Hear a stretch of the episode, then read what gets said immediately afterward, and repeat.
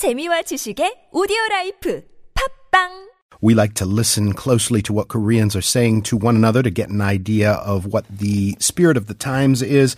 And we call it Dive in Korea. Joanne Jung and Jim Bulley pull us some provocative articles from the web as well as some comments from ordinary Koreans. And we present them for you every week. Guys, welcome. Good morning. Good morning. Nice to see you. Uh, Jim, you're um, married into a Korean family, as I saw in great pageantry earlier this year. True. So you've got Chuseok duties coming up. Yeah, absolutely. And um, for you, that's a relatively easy go, right? Because not only are you the man, but you are a, a, a foreigner.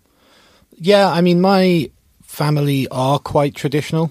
Um, so we do do sort of the the full ancestral ceremonies in the traditional way and stuff. And obviously, because I am a man, I have a role to play Okay. in those. But it doesn't go beyond that one day, really.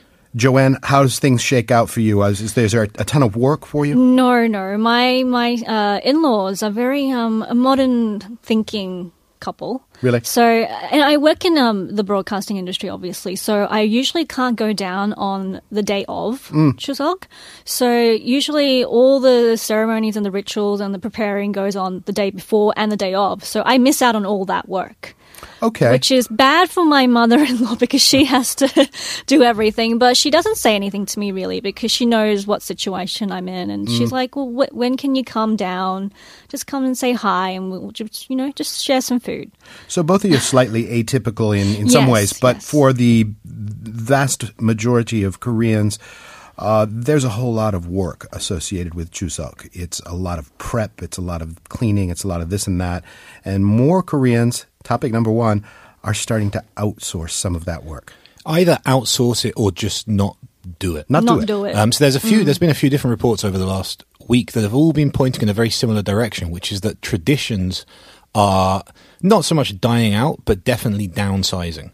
So we talked about the ancestral ceremony, um, which involves a lot. Traditionally, involves a lot of different dishes, which are laid out in a specific way on the table. You know, in my experience, most families have one person who's really keen on it and remembers it, and then everyone, you know, you put the foods out in those places. Now, there was a, stu- a report this week from. Um, Korea Rural Economic, which said that actually only 71% of Korean families are planning on doing the ceremony this year. So immediately that's like a third of people nearly who are not even going to do the ancestral ceremony mm. full stop. And then even within that group, actually only about a third of the people that are going to do it will do it the traditional way. A lot of people will just cook food that they like rather than the traditional food that's supposed to be there. Some people will cook food that they their you know most recent deceased ancestor liked in particular rather than the traditional dishes. Or even there's a small group of people who will outsource it and will just hire a catering company to make it all for them.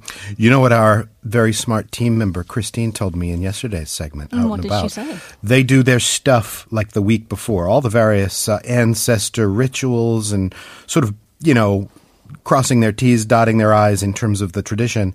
They kind of do like a week or two before, and then the whole family gets a vacation during the week of Chuseok. Mm, that's good but i think a lot of people have caught on to that smart Yeah. thing. So people are like, okay, if we do it two weeks before everyone else does, then we'll have, you know, we'll miss out on the traffic and all the bad stuff. But yeah, everyone's doing it two weeks before now. So It's also a case of just how sort of traditional your family is. Mm. For some people, it means a lot to do it on that day. And often you'll do the ancestral ceremony in the morning and then go and visit the graves of the ancestors in the afternoon or the following day. Like there's a sort of very formulaic way, in the same way that in, you know, that, that Thanksgiving or Christmas, every family has a way they do it every year. And that means a lot to all of them that it follows the same format. Mm.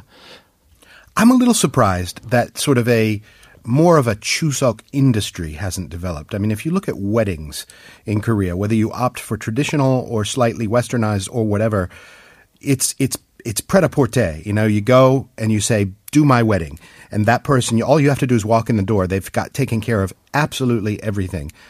Couldn't you sort of outsource the entire Chuseok? Like have a Chuseok truck that rolls up, sets your table, puts the food out, puts up some decorations, and then rolls to the next house. You know, I mean, I'm ignoring the fact that doing a lot of that preparation stuff is part of the Chuseok process. Hmm. That the idea of that industry assumes that there is a group of people who aren't doing Chuseok. Right, everybody in the country celebrates. Chuseok. where's the labor force to do this thing? Right? There isn't a group of people who are like, "Oh, we won't celebrate Chuseok. Yeah. We'll do it for other people instead." I don't Yeah. think that exists. That's an obstacle. That too, and the elderly generation, a lot of them are still alive, and they're very much against, you know, outsourcing all this food because you're you're setting the table. This ritual is out of respect for your ancestors. And they're like, okay, if you're gonna get someone else to do it, you know, what what's the effort that you put into it? What's the respect that you put into it? And uh, I think there was this whole debacle about, uh, you know, people putting hamburgers or pizzas on the ritual table because because the the deceased ancestor liked it. Oh, really? Yeah, so that was their favorite food, therefore it should be on the table. But people who are alive and elderly, they're like, no, that that's just wrong. You're diluting the tradition. Yeah. And there's fast there's foods. even actually a huge number of people, 35% of people in this survey that will prepare the food will prepare food that they like. 'Cause they're Not eating even it that the ancestor, yeah. Yeah, the ancestors don't eat much. Yeah. So they they're going to 35% of them will will prepare food that they specifically like. Yeah. Menu Um, planning less of an issue for them. Yeah. The, the ancestors. Uh, do you think, I mean, one theme that comes up in this program frequently is that Chuseok is kind of a judgmental time. It's a time when uh, one set of relatives tends to judge the others and so on. Do you think there will be um, discussions, possibly heated ones, around various Chuseok tables by the elderly generation saying you didn't do enough, or you didn't build out the table enough, or there aren't enough traditional items on here? Will that be a theme, do you think, in households? I'm sure they're thinking that, but they're, you know, um, expressing that less and less because they're trying to keep up with the times and they see a lot of news articles about the stress that, um, you know, younger, uh, you know, people are experiencing these days. So they're like, okay, maybe we sound too old if we say that, but I'm sure they're thinking it. Yeah, I think also there's, there's quite a common trend where like our generation kind of skips out on the Chuseok prep quite a lot. So it tends to fall pretty heavily on kind of our parents' generation. If you've ended up with like one or two middle-aged women that have prepared the the entire family's Chuseok food, then you've got to be pretty brave to go and criticize it because they've done all that work on ah. themselves with a lot less support from younger generations than I think used to be the case. So food is is kind of a central thing, and some of that is being either outsourced to caterers or just kind of shifted into the, you know, pedal pizza burger chimek category. Um, but then there's the traditional gravesite stuff, right? And that's basically a gardening task that you could sort of outsource, sort of the trimming and the sweeping and whatnot, right? And no, then just it- go it's there a and whole bow. expedition to the Himalayas. like, you know, Really? if you try to get to some of these grave sites that are on the mountains, you've got a lot of overgrowth and whatever that you need to hack through, and you get cuts and, and blisters and sores everywhere. You've got ticks, you've got um, wasps. You know, so people are like, "This is dangerous." Right. There's not some kind of common groundskeeper that keeps the paths clear. Well, it depends where where your ancestors buried. Uh-huh. So increasingly, a lot of people are actually kind of trans.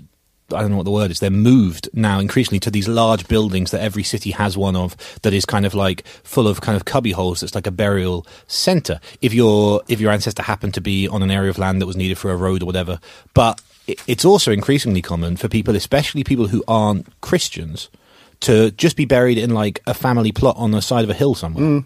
That has that has no connection to like a, a graveyard or with someone looking after it. It's just on a hill people hike past every now and then. We've got some thoughts from ordinary Koreans out there, read as always via the robo readers. Let's give those a listen.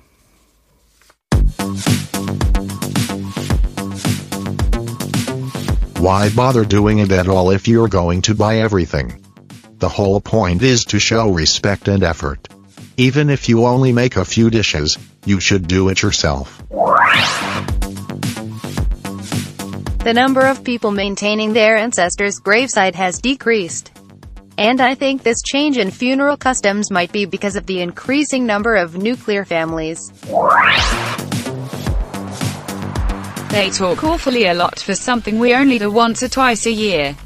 Out of the 365 days, one day is spent taking care of the grave site, two days for ancestral rites, and one or two days for memorial services. Why would you hire someone for at most four days' work? I go and trim the grass and weeds on my great grandmother's gravesite. My dad is super conservative, so when I suggested we hire some people to maintain the grave, he got super mad at me. So, I go with him every year thinking I'm the eldest son, so it's my duty. But last year I got stung by a wasp and had to go to the hospital, and it made me think, why should I be the one slaving away each year? It's not like all my uncles come and help. So you guys, the, the work and the wasps and the, the sharp grass, that's all associated with ancestors that are buried fairly traditionally in a mountainside. Aren't more Koreans opting for other solutions? Other solutions like like that that building that um, Jim was talking about Hmm. earlier. I'm not exactly sure what the terminology for that is. I think they call them memorial. Some it's got Memorial memorials in the name. Yeah, memorial hall. Let's go yeah, so you've Okay. got you cremate uh, the person and you put them in like a jar or a pot, something, the ashes, Hmm. and then you put them there. And the people who run the, the building, they they maintain it throughout the year, and you pay them annually Yeah. or an annual fee or We- pay up front. we had an architect on the other week and he's got this wild dream project to to make one of those in the form of a skyscraper that you could see from across the city. Oh, my and you would say oh there's that tall building where my grandmother is honored kind of thing. You know that's his dream project. So um, there's new thinking in various sectors out there. This is in essence kind of a, a museum of of ashes right? Mm-hmm. It is, and, and you know um, the the boxes that are at eye level, they're more expensive than the ones at the top and at the bottom. Um, because of the way it's placed, Mm. and um, access is also a thing. But they think that you know if it's at the bottom, it's sort of less respectful. Maybe there's sort of that. Yeah, because they're quite like normally they have a, a space where you can put a photograph of the person in there and their name, and then there's kind of spaces where when relatives visit they can stick cards in there. Um, so they are quite. It's not just like a box with a number on it kind of thing. They are quite nice. Do you think older generations care a bit more about how they are treated after their final moments? I mean, if you were to ask me, and I dare say, Jim, uh, you might concur, after I pass from this mortal coil, I'm really not fussed about what you do. Well, I guess it depends who's left behind, isn't it? It's for them It is for them. more than anything else. I know that my for my wife's my mother-in-law's family, all of her family are in the of the died are in that memorial hall Hmm. and and going there and there's pictures and stuff and and you can see the note that other cousins and things have left when they were there Yeah. that's a very nice experience It's about continuity, isn't it? It's Yeah. about family continuity. It's about continuity, and I think one of the comments pointed out that we're, you know, doing this because there are an increasing number of nuclear families. Back in the day, you had like what five, six, like ten children. Like a mega family. You could share that workload, and it was a time each year for them to all gather together and have a good time. Yeah. These days, you've only got what one or two children. So that's a bit of a burden, and also like uh, the the duty falls on the eldest of the family. So they're like, you know, why should we have to do this every single year for the rest of our lives? also I mean, normally the, the holiday is when you would go to the graveside and, you know, as a group and care for things. And purely logistically, around Chuseok now, in most cities, it's nearly impossible to get anywhere on the on the afternoon of Chuseok. Everyone is driving in the same direction towards Traffic. those graves. Yeah. Yeah. Last year, we spent two hours traveling a 15 minute journey to go and visit a family member's grave. Um, and it just becomes impossible. You can't get the whole family going there anymore. And it's rare that families gather like that. You're supposed to go on the day itself, is that right? Or does it is it flexible? It usually is on the day itself, but these days, like you mentioned earlier, it's like two weeks before. So not after, but anytime before is okay. It'll be interesting to see the way these Chuseok rituals and time management around Chuseok kind of changes as uh, the proliferation of single households increases and as these smaller family units make decisions. We can already start to see sort of the downsizing of the big, huge traditional Chuseok. That's topic number one. We've got two more on deck when Koreascape returns right after this. Welcome back to Koreascape. It's Dive In Korea Friday. We've got Jim Bulley and Joanne Jung in the house. They've picked out some of the articles of the week that have generated social media buzz. We're going to hear what Koreans are saying to each other. Topic two traditional markets versus mega markets. Mega markets, I think they call them SSMs or super supermarkets here in Korea. Hypermarché, they would call them in French. Oh. Hypermarkets. Hypermarkets. Well, they're super supermarkets here. I think super supermarkets is much better. Super, super. And if you shop at one of these super supermarkets, you'll know that they close about twice a month. So that's every second or and fourth Sunday or every second and fourth Wednesday, depends on where you live. And this is mandated. This is mandated. Hmm. Yes, it is compulsory for all the SSMs in Korea, and people aren't really sure what to think of this. This was meant. The aim was that, of this was to help the flailing traditional market mm-hmm. industry. But it turns out, five years on, it hasn't helped anyone. Really? That's counterintuitive. You would think, you know, if there's no place else to get your rice and vegetables and meat and samgyeopsal on those two weekends, then by default people would go to traditional markets. Why isn't it working? Well, you know, backtracking here, the government had been working on this policy since 2005. So they took about seven years to, to sort these things out, and finally the legislation passed on January 17th of 2012. And um, over the next two years after it was implemented, between 2012 and 2014, um, sales and profits for the major supermarkets decreased as well as traditional markets because people were confused. They didn't know what days these uh, markets were closing, who was opening, and whatnot because it wasn't. Uh, mandated across the board. It was sort of like, okay, you try to do this, try to help the traditional markets, and over those, the course of two years, they finally got it down pat and said, okay, we're, we're choosing this and this day to close. So once people figured out which days these supermarkets were closing, they worked their schedule around it. So it's not they're not uh, sort of detouring into the traditional markets. They're just kind of doing better time planning to go to the super exactly. supers. Yep. When we say traditional markets, are we talking specifically about like your proper traditional markets? Because small local supermarkets are also allowed to open on those days, right? It's just the big ones that close. Right, I think so. But I mean, uh, when they say traditional markets, yeah, I'm talking about the the Chongtong Shijang, so mm. where you've got those stalls and all your vegetables and, and fish and whatever just um, sure. on boxes and yeah. outside. Lots of little sort of. Uh, mini stalls and stores within the marketplace. Right, right. As opposed to one huge retailer. It occurs to me that uh, this could actually increase sales at the super supermarkets. You know what it reminds me of? Thailand, where they uh, they restrict alcohol sales during certain hours of the day. Uh, you know, you can't buy it in the morning before lunch or whatnot, and that just means people stock up at different times when it is yeah, on it sale. peaks at you know? different times. Yeah. different We have that in the UK week. as well. Do ya? You can't buy alcohol before 10 a.m. or something. How something about like that? that. Is yeah. that because of like safety reasons or something, or Yeah, I don't know why. Because obviously, I don't know what time it is from between like 6 a.m. and 10 a.m. So if it was safety reasons, 5 a.m. is probably a bad idea. But it's, yeah, I think it's just, it's just those are the licensing laws. You can't sell alcohol between that time. And I think just to, to discourage people from having scotch for breakfast. Never a good idea. So back to the markets. Um, to the All right. So if this doesn't work, what does?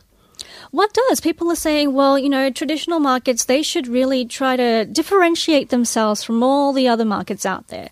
You know, when they see themselves as competition and rivals of these SSMs, they're going to lose. They're Okay. never going to be able to win. So, you know, they have to be first more convenient in some way, um, or have better quality produce for a lower price. So there has to be some sort of incentive for people for, you know, you know, to for people to go to them if their local supermarket. is can't compete on price, efficiency, convenience. So, I mean, we've done walkthroughs of markets, traditional markets on this program. And um, what the Koreans who go there say is, you know, I like the relationships. Right. You know, they go there for the experience, Mm. right? the experience and this or that, you know, grandma in the stall, she gives me a little extra tikim or she Yeah. cares about my family, that kind of thing. I think in a lot of ways they can often compete on value. Okay. Like you cannot, you often can get things for for better prices in the in the traditional markets, if for no other reason than that you can control the quantity more. So in the big supermarkets, you often end up buying considerably more than you're ever going to eat because they only sell things in relatively large quantity. But Hmm. when was the last time you paid by card at a traditional market? Don't Oh, they I- have the, the the last thing to do time- that now? They don't, the- they, they've got yeah. it. They're sorted out for that. I went to a traditional market in Jeju last month and paid by card. And did they like that though? Because a lot of people have been pointing out, I've seen in the comments, that it's pretty difficult unless you're buying like in bulk at a traditional market to to pay by card because the owners don't really like that. You do generally get a better price if you pay by cash. Like you can kind of haggle and, or at least you know, if you pay by cash, they'll normally be a bit happier. Mm, yeah, Yeah. very happy. I mean, if you were going to promote traditional markets, let's say you were appointed the marketing director of the traditional markets of Korea, Joanne, how would you begin the process of structuring the PR message? Come to the traditional markets, we love you more. Well, I think they've already tried to do some stuff like they have the tokens that are, you know, they, they remind you of the old coins that they used back in the day, um, just to try to make a, a traditional experience so on. But I think they should, you know, uh, focus more on the basics. Parking is an issue. Uh-huh. Yeah. Parking is an issue. Um, and also, uh, it's really crowded, and people are like, you know, we, we don't want to buy our produce that has been sort of outside for most of the day with people walking past and whatnot. There's the hygiene issue. Yeah. Um, so just maybe they the need basics. valets. I say that half kiddingly, but maybe they need some sort of valet service. Valet service. You know, somebody to park your car and go get your car. there's no space for Yeah, parking the problem is, is that there's nowhere to do that. right. Isn't there something a block away the guy could jog to or, or no? Not really. And normally the roads are very congested because not only have you got people coming in and out, you've got produce coming in and out throughout the day. Yeah. Um, for me, I think convenience is the big thing. I love traditional markets, but if I'm honest, I only go there three times a year. If I'm on holiday somewhere where that's supposed to have like an interesting one, or next week immediately before Chuseok to buy ingredients, and immediately before Seollal, and those are the only times I'll go to traditional market. Because I you want love the them. vibe. Well, because that's where we always go to buy. You know, if you're if you're buying stuff for the traditional ancestral ceremonies, then you normally head to a traditional market, and they've got all the ingredients, the exact right things ready, because that's what they're catering towards. What do ordinary Koreans think about all this? We're about to find out. The robo readers have some comments on standby. Let's listen.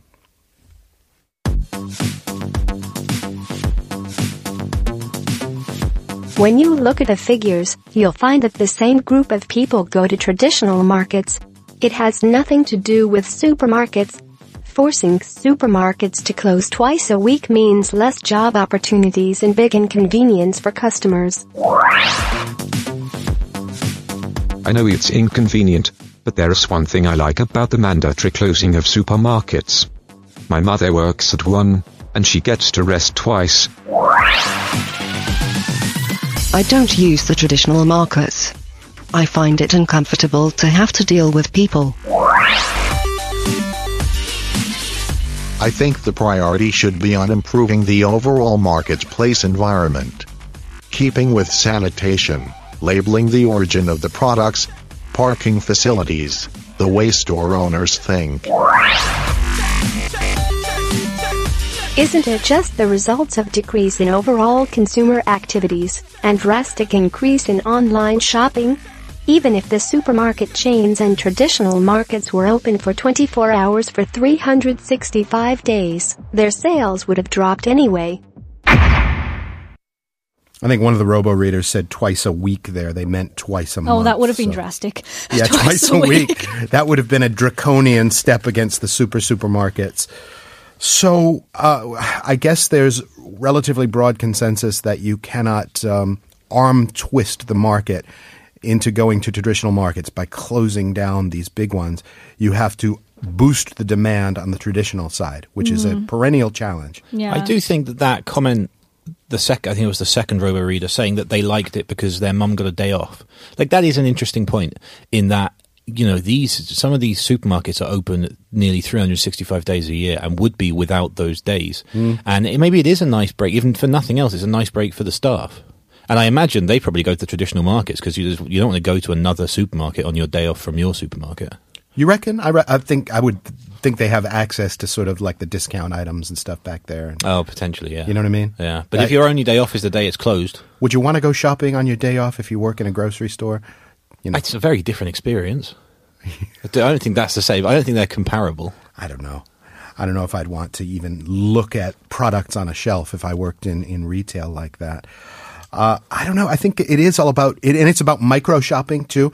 Most people have consolidated their lives into such big buckets that they go with their oversized SUV or whatever their car is, and they just fill it up to the ceiling with stuff and don't have to shop for another month and a half or two months. Mm, guilty as charged. Are ya? Yeah. I like micro shopping. You know, I like to get just two bags worth or something. You know, and I go three times a week. That would be better for the environment and for your health as well. But sometimes it's just very impractical. You just don't have the time. Hmm. Yeah, I mean, I just recall our walkthrough, and if people could just consider some of these day to day tasks like shopping as a bit more of an experience, then maybe the traditional markets could latch onto that and improve the experience side of things.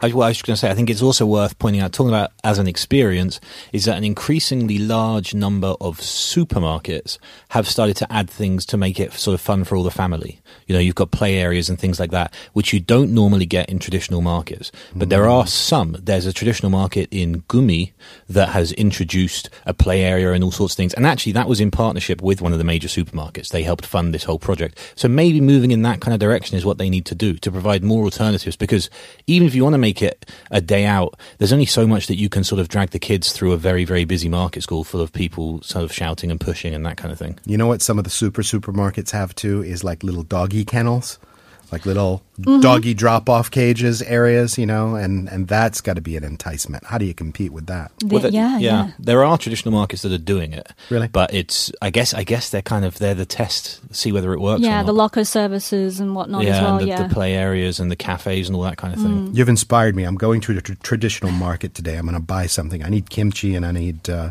you know, totorimuk and stuff like that. I'm Oh. going to I'm gonna pick some stuff up and uh, dubu maybe. Some acorn jelly. Some acorn jelly. Not enough in my fridge right now. In fact, none. I'm sorry to hear that. Let's move on to topic three nail art and other spa treatments, spa extravagances for the very, very young. They're very, very young. Have you heard of the term adult kids? I've Adult heard kid- kids. Kidult. Kidult. Is yeah. it different? This is the very opposite of that. Adult kids. Adult kids, that's the, the combination of the words adult and kid, which means that the kid gets to sort of be an adult for the day or feel like an adult for a few hours. All right. I mean, as a sort of a uh, exercise of the imagination, a playtime experience, that sounds okay. I mean, they have these attractions where you can, the kid can be a fireman or the kid can go shopping in a little miniature grocery store. I'm thinking of more expensive hobbies like getting a facial, a full facial, a foot and hand massage, getting a manicure and a pedicure. No way. What age are we talking? We're talking four to six year olds here. And how are they going to pay for it? They're not. Their parents are paying for it. And, and they're getting on board with this because this is really, really, really popular. So th- these um, beauty spas or salons for kids are popping up everywhere near these playgrounds that Jim was talking about earlier at these mega super you know complexes. My creepy radar is going off slightly. Uh, I think that is a little weird, but hey, sell me on it. What's what's what's the what's the good aspect of this? What's the good aspect of this? Well, you know, kids, especially young girls, they want to follow their mum. So, you know, you've seen kids play with lipsticks and cosmetics and whatnot. So, I mean, giving them a little bit of an experience at a certified beauty salon because they use like what all natural cotton masks to do these facials. They have environmentally friendly, non toxic manicures when they're doing these manicures and pedicures. Um, and the kids get to, you know, experience aromatherapy as well, which might be good for relaxation and whatnot. So this is a good experience if it's a one-off thing, but if it's a continuation of uh, facial after facial, and these expenses are you know on on the parents, then this is a problem, and it the parents are divided on this. There's the parents that are really on board, and then the parents are like, you know, kids should be kids. This is wrong. Yeah, I, I tend to feel that way. Is is this like a status thing? Is this like a look how well I'm oh, doing? My Oh, very kid has a much mani pedi and a so. facial. Very much so, because once these parents do this, you'll you'll definitely see it on SNS. And the kids, I mean, these days they talk. When they go to kindergarten, they talk. They're like, "Oh, look what I got on the weekend." Yeah. You know, I can't picture, you know, posting a picture of my kid getting a pedicure and saying, you know, look how cool my kid is getting a Oh well, you know, some of the pho- photos, the kids look very, very comfortable getting those pedicures and Uh-huh. manicures. I mean, I remember the first time I went to get one done, I was a little bit nervous and sort of like, this is a little uncomfortable. Someone's touching my hand, but um, yeah, it looks like the kids are enjoying it, which is a good thing. But you know, do you have to do it at such a young age? The only sort of positive thing that filters through to me so far about it is that it's a bonding experience between Mom. Mm-hmm. possibly dad and child, but I suspect it's usually mom and daughter. Um, so, you know, there's that. you know, I get to be like mommy and we grow closer, that kind of thing. Uh, but on the negative side, I can see the income inequality thing. Some kids just simply aren't going to be able to afford that in their family. And then it's getting kids used to being pampered and um, needing stuff like this. I mean, there are literally thousands of ways that a mum and her daughter can spend Bond. time together Mm. that is not that like i really don't like this i think the only facial treatment that a child should be having is some sort of mud pack applied by falling over outside whilst playing with friends A dust right. pack or a mud pack. The old fashioned kind of mud pack. Oh, you know, like it gives them the wrong impression too, and the idea that you need money, you need to spend an exorbitant amount of money in order to look beautiful. So it gives them a Yeah. sort of like a twisted idea of beauty standards. That's right. Not to mention beauty standards. There you go. I'm not really pretty unless I've got glimmering nails. And some of these kids get actual nail art, right? Oh, nail art, and and you know the thing is, I think um, online media platforms have played a role in this as well because kids are exposed to beauty channels, um, you know, on YouTube and stuff like that. So they already know what's going on, and they're the ones usually that are asking their parents to take them to these places. So All right, Joanne. uh, let's imagine, Joanne, you have a daughter at some unspecified future date. Are you taking that daughter for a mani pedi? No, I would actually try it out at home. I would actually. that's an idea. Yeah, and and have that bonding experience at home. Why should I pay, uh, you know, ov- you know, an over expensive salon for my kid to have sort of like a manicure that will peel off in, in a day or two? Yeah, and from like a kind of youth work or teacher's perspective, that's a that's those two things are completely different because doing it at home is a bonding experience, and that is an experience that's for the two of you. Teachable right? moment. right? And e- even if she doesn't keep it on the next day, that's fine. If you're paying a salon to do it, then you're making that a thing that you're doing for everyone else. Everyone else can look at your daughter and see that she's got all this stuff going on, see that she's got her nails done and stuff. Whilst the thing at home is a private experience for the two of you. It's about building a bond between you, not about showing off. And I, I used to manage an uh, Hagwon, and uh, you know, a four, we used to have a four-year-old girl who'd come in with like uh, nail varnish on and stuff in heels, and it was all the things she'd done at home with her mum. But even that, the other girls in the class you could see were very jealous about it. Four-year-old kids already building an inferiority complex based on other members of the class. We, you mentioned the role of social media and the fact that uh, I guess the kids might be too young, but the parents are posting all kinds of social media photos. I wonder, we're going to reach some stage in evolution when we look back at all of the crazy trends and mentalities that were spawned by just life sharing, you know? I mean, it really is a, a an endless churn. I think without the role of social media, maybe something like bringing your kids to a spa would would not sound like a shitty person. Wouldn't such a be good so idea, appealing, yeah. right? Mm-hmm. Okay, we've got some comments from Koreans. The robo readers are on standby. Let's give it a listen.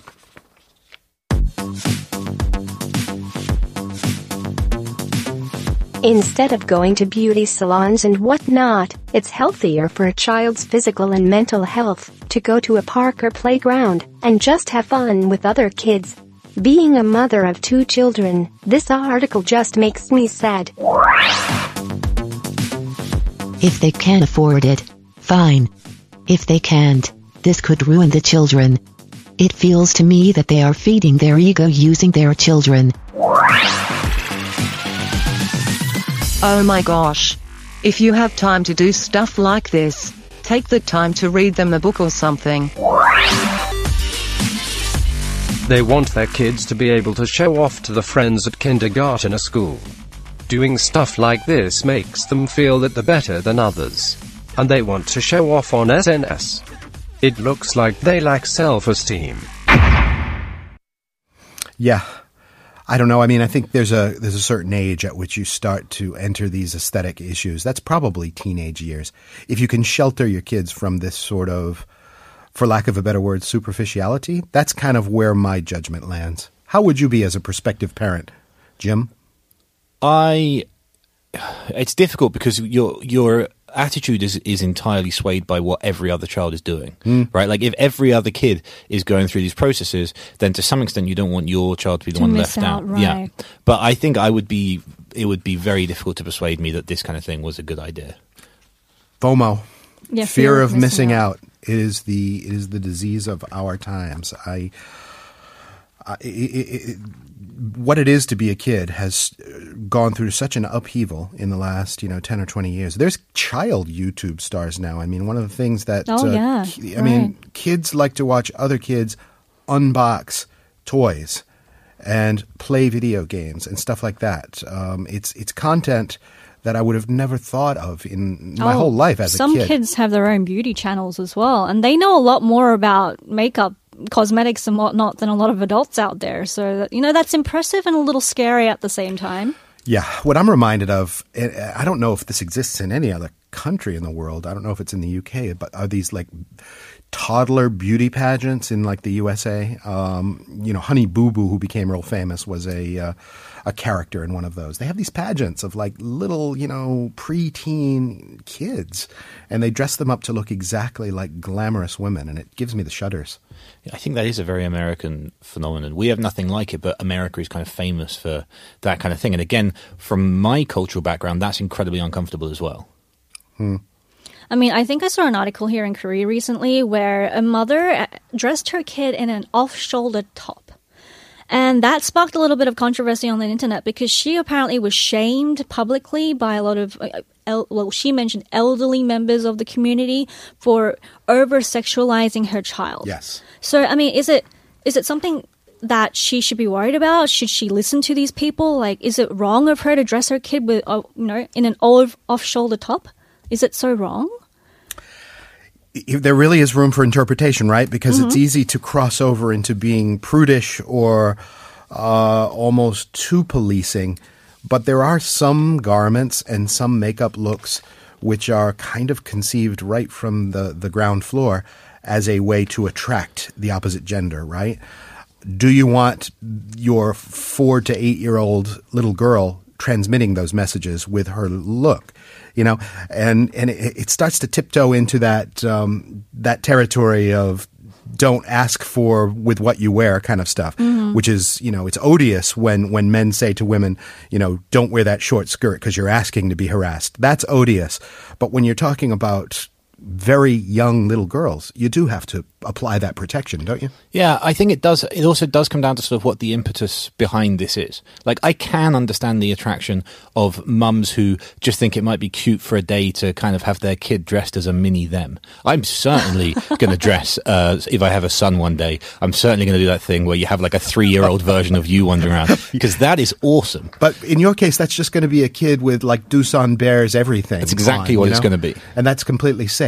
Yeah, but but I can understand. I can understand the the kind of the attraction of doing that every now and then. It depends. It depends kind of what the impetus behind it is. Yeah. Judgment call, family to family. Now you've heard the, the case for and against. You can make a judgment for how you treat your children. Guys, it's been fun. Thanks very much for coming in. Thank Thank you. you.